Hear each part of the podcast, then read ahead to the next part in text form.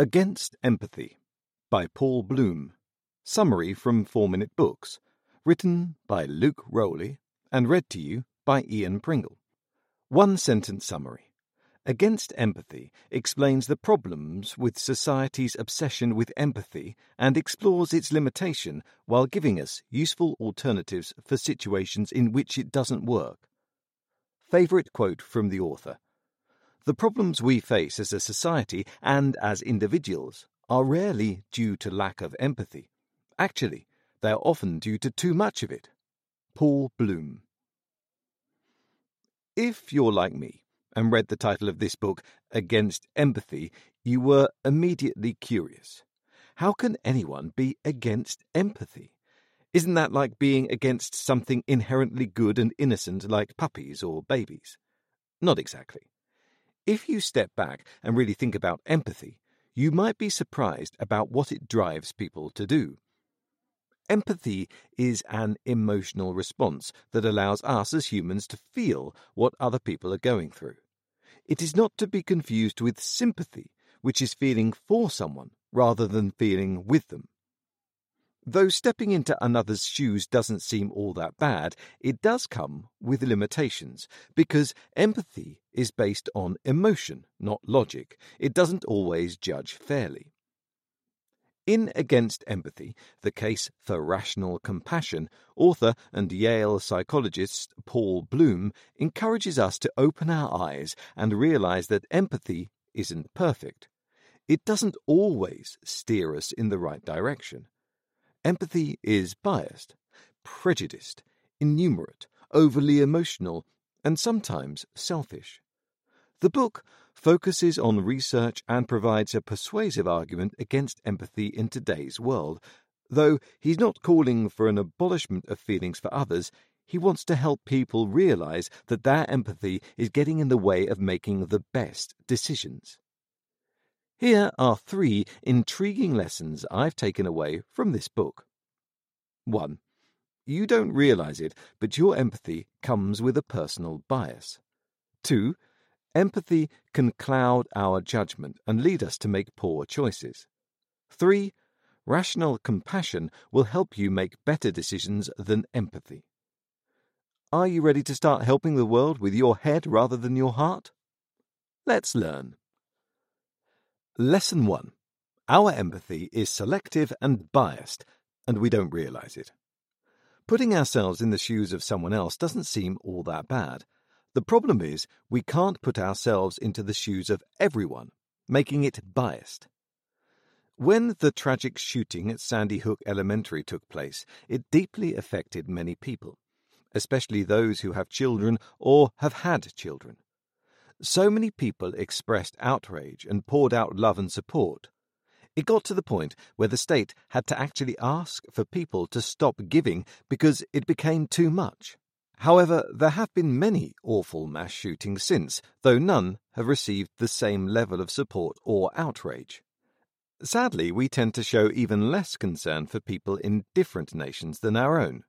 Though Syrian parents also lost even more children in acts of horrendous violence during the war, there was not nearly the same support from the world as there was with the Sandy Hook victims. This is because it's easier to relate and feel for people more like us. Sometimes our concern for other people comes dependent on our perception of whether someone deserves it. In a study, researchers had people watch a video of AIDS patients struggling to cope with pain. Participants were told some had contracted the illness from transfusion, while the others got it from drug use.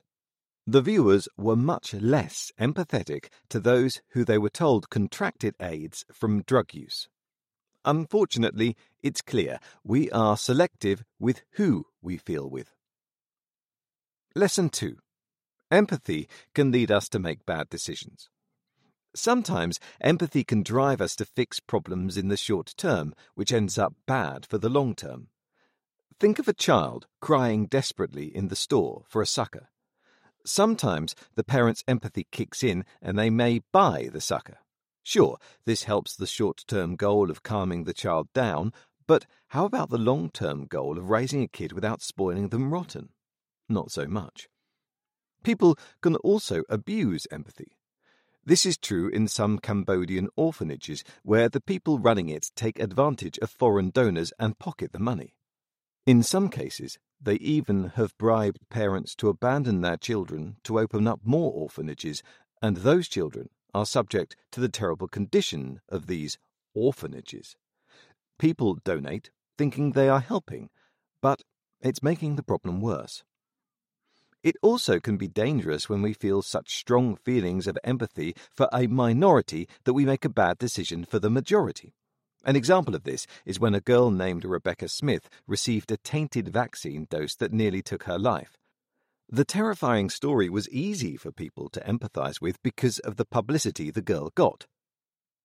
What people didn't relate to, however, were the faceless statistics of children whose lives were saved by the very same vaccine, and this led to some campaigning against it. Lesson 3 Try rational compassion instead of empathy. There's no denying that empathy does drive people to do good things, but there are better, less flawed reasons to help others. If you see a child drowning in a river, what motivates you to help? Probably not empathy for the child as much as just the fact that it's the right thing to do. You don't have to feel the desperation and fear of the drowning child in order to help. It actually would probably make things a lot harder if you did. This drives home the point that we are able to do good without having to feel what another person feels. Morality, logic, spirituality, and rational compassion can all guide us to making the right choice. Bloom's suggestion for us isn't to stop helping people, it's about helping people more logically. Instead of going with our gut, we should think first to make the best decisions. Bloom's definition of compassion is simply caring for people, wanting them to thrive. He also recommends a more depersonalized approach to helping others that focuses more on cost benefit analysis. Hence, the two together become rational compassion. Rational compassion, he argues, is particularly important in today's world. If political and social policymakers were more objectively compassionate rather than empathetic, we would be able to extend help to more people and do it without the bias. Wouldn't it be great if we could extend our arms wider to take in those that truly need it? Against Empathy Review Against Empathy is very compelling, and it's meant to capture your attention by calling out a societal norm so idealized that you think he can't be serious at first. But rest assured, he's serious, and his argument is surprisingly persuasive. Bloom's points about why empathy hinders us are solid and thought provoking. Who would I recommend the Against Empathy summary to? The 20 year old psychology student the 58 year old philanthropist who wants his help to extend to more people who need it, and anyone who likes a good philosophical debate.